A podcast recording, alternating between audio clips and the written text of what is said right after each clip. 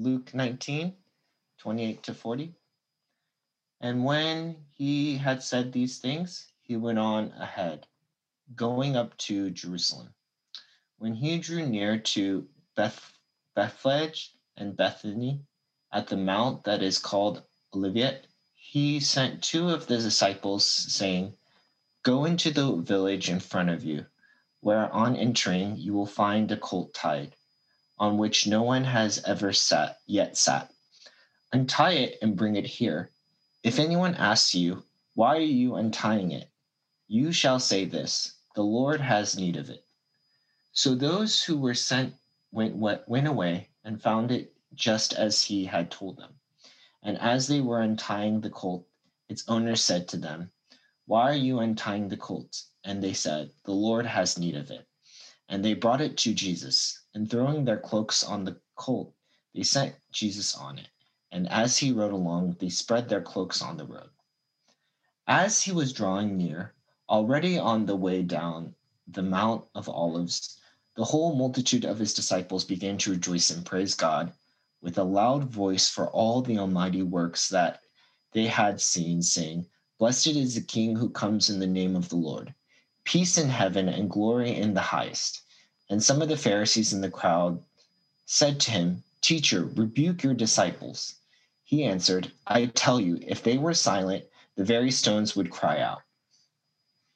Today we celebrate Palm Sunday. Today we celebrate the fact that people are starting to recognize Jesus as a king. That Jesus as a king has come to rightfully take his place. That people, the world would bow down to him, to give him glory, to shout from the top of their lungs that May the reign of Jesus be forever and ever. And some of the Pharisees looked upon this and said, Tell your disciples to, to be quiet. And Jesus says plainly, Listen. If my disciples do not say, Hosanna, Hosanna in the highest, these rocks around us will declare my majesty. So obvious is Jesus' reign to all of creation. That we know that even today, the world shouts, all of creation shouts, the trees shout, the stars declare that Jesus is King. And if we had some sort of translation that we could hear the voices of nature, we would hear all of nature simply singing. Holy, holy, holy is the Lord God Almighty. We would hear all of nature declaring, Hosanna, Hosanna in the highest. For Jesus has come to rule. Jesus' kingdom is here today. Today, what I would like to talk about and exposit here in Scripture is the kingship of Jesus and why this is important to you and to me. You see, living in the United States of America, the idea of having a king or having any sort of authoritative rule over our lives is a complete anathema. We want democratic rule. We want to have a say in anything and in everything. There are some states where all decisions are made by a refer- referendum. Every person gets a vote. We ourselves like to be in workplaces where everything is collaborative. We don't want a boss telling us what to do. We want to be a part of the progress.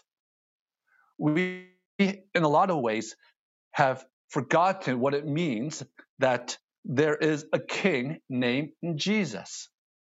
and we have forgotten what it means to be subjugated to a king. And this has seeped into the church itself. You see, my concern is not too much with how the world works. The world will work the way the world works. Whatever time, whatever culture, whatever period of history, we will see different types of governments. We will see different types of citizenry. But our concern and our primary concern is to make sure that the ways of the world does not creep in to the ways of the church. For God has set up the church in such a way where Jesus is king and we are his bondservants. We belong to him. And the church has lost that sense of direction. How often, when we hear a sermon, we listen to a sermon or we read God's word, and we take a sermon as simply as a suggestion, something to think over something to go, oh, aha, I never realized that before. That when we read scripture, we read a fact about who God is or about what he wants us to do. And we read that and we go, wow, that's interesting. But the purpose of a message from the Lord, a purpose of God's word, a purpose of Jesus' kingship and rule over the church through the preaching of his word, through the reading of his word, is for us to live in obedience to him. That's what a king does. And that's what his subjects do. They listen to the king and they obey the king. They understand and they know that Jesus, who we serve, is a benevolent king, a good king, a just king. And there is no reason for us to fear that he would lead us astray or lead us in dark paths but that our King always leads us in ways that is good for us and pleasing to Him. You see, when Jesus came in to his triumphal entry into Jerusalem, and he was riding upon that colt coming in, and the people were shouting, Hosanna, Hosanna in the highest. Jesus accepted their words that they recognized him as king. And we ourselves, when we come to worship, we say these words and we sing these words to the Lord. And when we come to him and kneel to Jesus and say, You are our king, implicit in that is the fact that we will follow our King and obey our King in whatever he says and tells us to do. And even these people did not fully understand what it meant for him to be king and what it means to be followers of this king we know the story. Jesus' triumphal entry into Jerusalem was simply the beginning of his dissension into his humiliation. The fact that he would be judged and tried, the fact that he would die for our sins, the fact that he was separated from his Father in his death. this is not something that we understand a king to do. A king comes in and conquers right away. A king establishes his kingdom, Uh, his rule, his army at the instant of the victory of the battle. And I'm sure lots of these people were confused. Jesus, what does your kingdom consist of? What does it mean to follow you as king? Tell me that I may know what it means to be your disciple. And so here we are. And I ask you the question Do you recognize Jesus as your king? Do you recognize the freedom that we have in bowing our knee to him, in subjugating our will to him, to giving over all rights our own rights to Him? And do you enjoy His reign over your life? There are three things in particular in Jesus' reign of how he exercises this office of, of king in our lives. And I want you to listen to these three things. And I want you to preach these three things to yourselves. And I desire for you and for me in our church to obey. These aren't suggestions. Jesus is not an elected official that we can kick out. Jesus is king. First, Jesus is Lord over our salvation. Let me say that again. Jesus is Lord and King over our salvation. Jesus is the one, as the mighty King, who came and took away our sinful hearts and implanted in us a heart that lives for Him. Jesus is the one who came and conquered as a king and destroyed the penalty of sin in our lives. This mighty king warrior, as we can say, has secured our salvation for us. We were in bondage. We were in perhaps a small little hamlet somewhere in the, in the middle of some for, unforsaken country being ruled by a tyrant.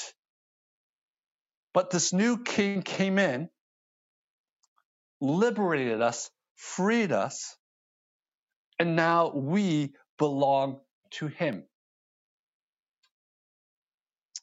Jesus has destroyed the power of the evil one, and Jesus has established his kingdom in our lives. This is why Paul is able to say in the beginning of his letters, like Philippians or First and Second Timothy, that he is a bondservant or a slave to the Lord. He has no problems and no qualms about using that term, that he does not belong to himself anymore, but he belongs to Jesus. He comes to serve at the pleasure of the king.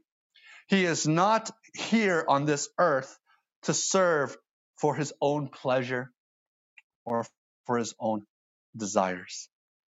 He knows that he is a servant of God by the will of God. That God's kingdom came into his life, that in many ways he was blindsided one day, one day he lived in darkness, not seeing his sins not seeing the glory and the love of the king. And the next day, by God's will, the voice of Jesus came to him and he heard. Saul, Saul, why do you persecute me? And Saul, whose name was later changed to Paul, realized then and there that Christ was his king, the one to be served. Brothers and sisters, the kingship of Jesus starts with our salvation. The kingship of Jesus starts with knowing that we are no longer under the rule of this world, that we are no longer under the world of our old self, that we belong to God. And in so doing, we honor Him and worship Him. I want you to stop and think about this. Our world today has its own wisdom. And our world likes to define people according to their own definition. If you were live, if you were to have been born and raised in India, it would be about which caste system you belong to. If you were born in, in China, it would be which ethnic group that you belong to. And if you were born here in the States, the, the, the, the, the, the questions of race, the questions of sexuality, the questions of gender keep popping up in terms of this is who you are. Now we know scripture has something to say about all of that. We don't discount all of that. When I look in the mirror, I see an Asian male born in the States, speaks English. It's who I am by God's holy providence. But I do not belong. I do not belong to this world. I do not belong wholly to my culture. I do not even belong wholly to whatever I might have been. But whatever was past, I lay it down. Whatever the world says I am, whatever it is that I hold on to to define myself, I sacrifice and I die to. For my identity, who I am, first and foremost, is I am a servant of Jesus Christ. And I have come to bring his kingdom into being by loving others, by declaring the truth of the gospel that all men, all women, in all cultures, in all times, need to hear the gospel message that Jesus is King and he comes and he rules. You belong to him. You have a new identity. Hold on to it with your two hands. Praise God. Enjoy the fact that you can come to the Lord and be with Him and worship Him. Yes, we know that it can be a little bit more complicated than that. But don't complicate it to the point where you lose sight of who you are in Christ. For in the end, all these questions will be resolved when Jesus returns. And so in Jesus we walk. The second point of God's kingship is that when Jesus is king, we are called to obey. And I, and I really want to sit on this for all of us. We live in a culture today that is highly psychologized. We live in a culture today that allows people to express themselves wholly. Now, there is nothing wrong with that. There's nothing wrong with, with people coming to share their experience and coming to share their, their hurts and coming to share their perspective on things.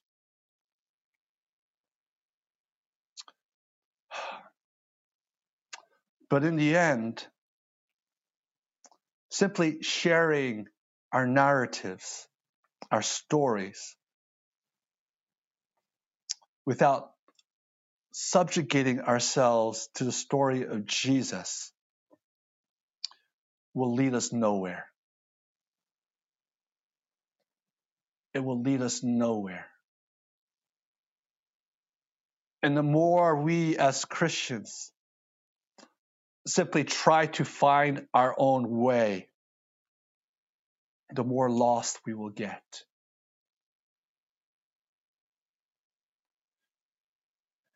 My concern with the church today is that we have looked at Jesus and we have forgotten that he is king again. That his kingship is simply a suggestion to us. We've redefined his kingship in such a way that we will only follow the king when we feel like it's expedient for us to follow the king or when we feel like following the king. Let me say this there is no kingship in all of history where you would go to his court and the king would say, Go into battle now, where you could answer and say, Well, today I don't really feel like it. Well, today I'm having some issues, having an off day. The king expects us to go. Now, I'm not trying to belittle the real problems and anxieties all of us have. But if we simply sit in our anxieties and wait for them to go away, they'll never go away. Because what you're waiting for cannot come until Christ returns. The peace that God offers us is to walk in obedience in the midst of our struggles, to walk in obedience in the midst of our pain, to walk in obedience in the midst of our sins. And this is where Jesus' power and presence lies in the believer.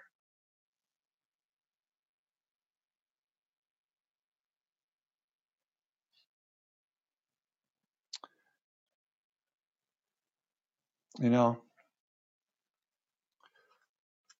our world is filled with many, many broken relationships. And I think relationships are more broken today than, than before COVID. There's definitely a COVID effect in the relationships between people that I've seen not only in our church, but in our denomination, between other people that I know. Um, it's the type of counseling, this peacemaking that's been uh, a part of our ministry and part of what I enjoy doing. Um, but it's been overwhelming lately. It's been overwhelming.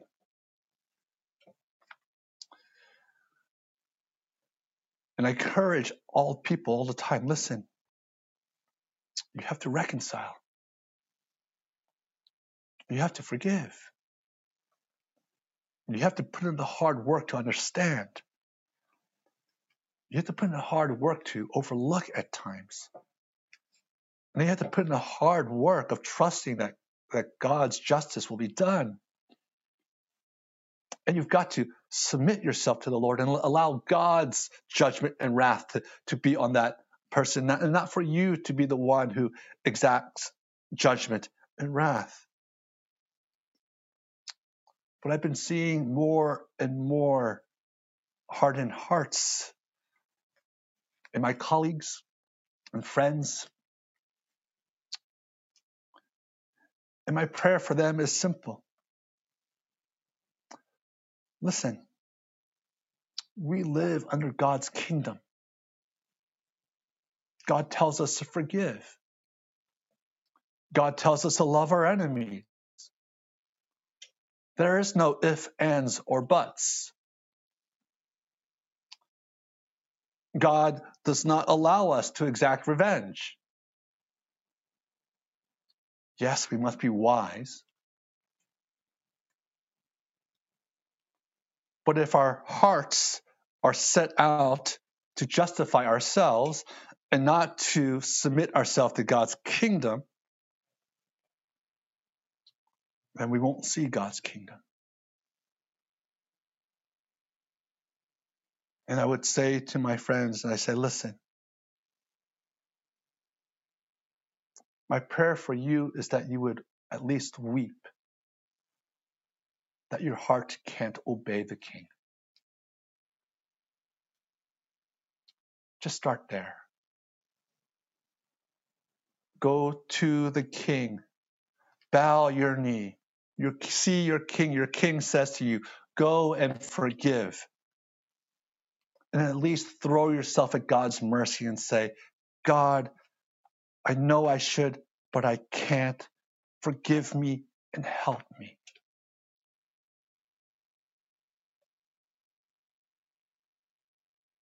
For I want to be a good and faithful servant to you.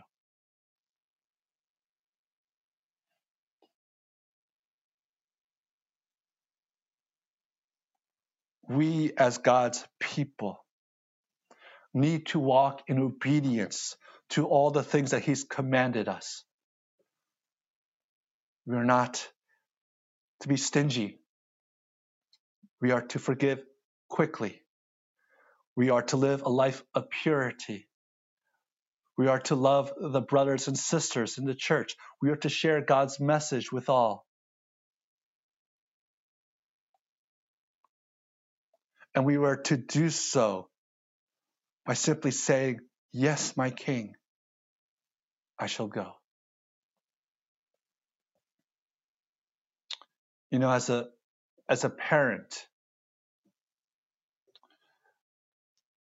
I would rather have, and I think all of you could agree with this, even in the workplace, when you have someone under you, you would rather have someone follow directions and perhaps misunderstand and make a mistake and learn from that. But someone who would just question your order. If my kids would question everything we told them to do, we'd have issues.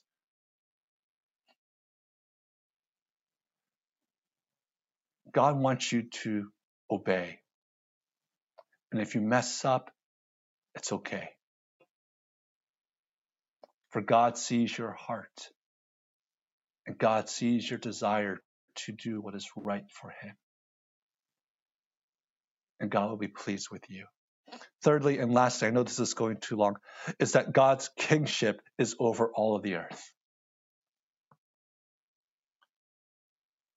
We do not have to fret about what happens in our society to such an extent that we ourselves can't pray, that we ourselves would not be able to sing songs to God, that we ourselves would not be able to have hope in God. Every single kingdom in all of history has been subjugated to God. Every single kingdom had to answer to God and his disobedience. God himself has judged all the kingdoms that we have seen in the past.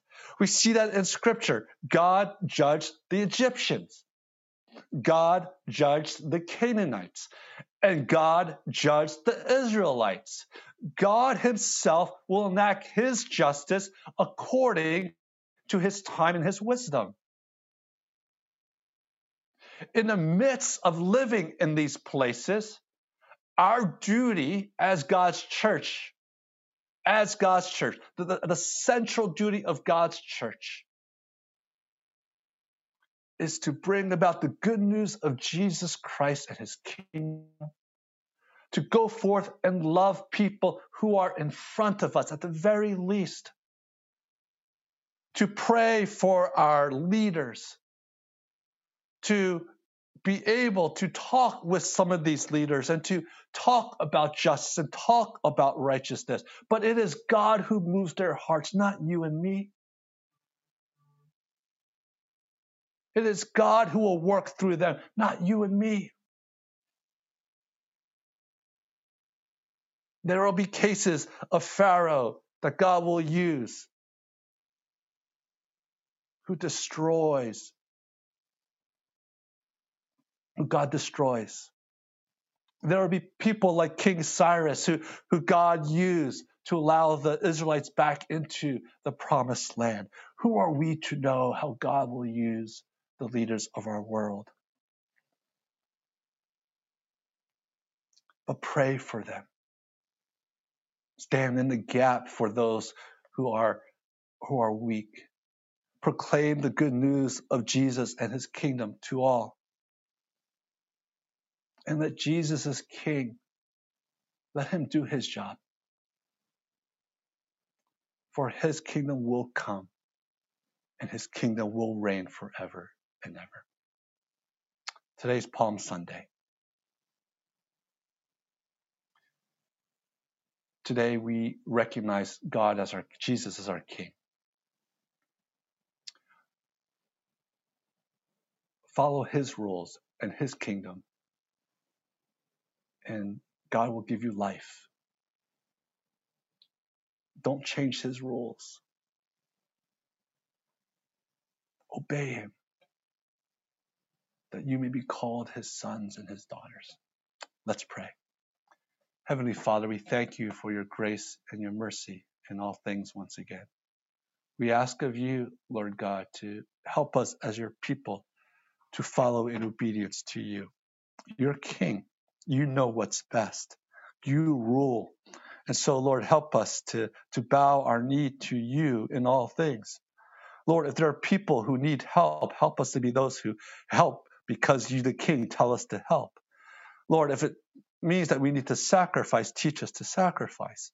If someone needs to hear that Jesus is King, let us go forth and tell them Jesus is King. Lord, if we need to turn the other cheek, help us to turn the other cheek.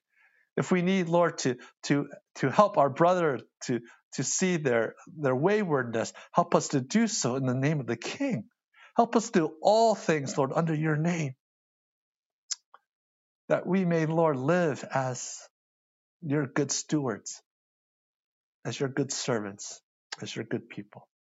In Christ's name we pray. Amen.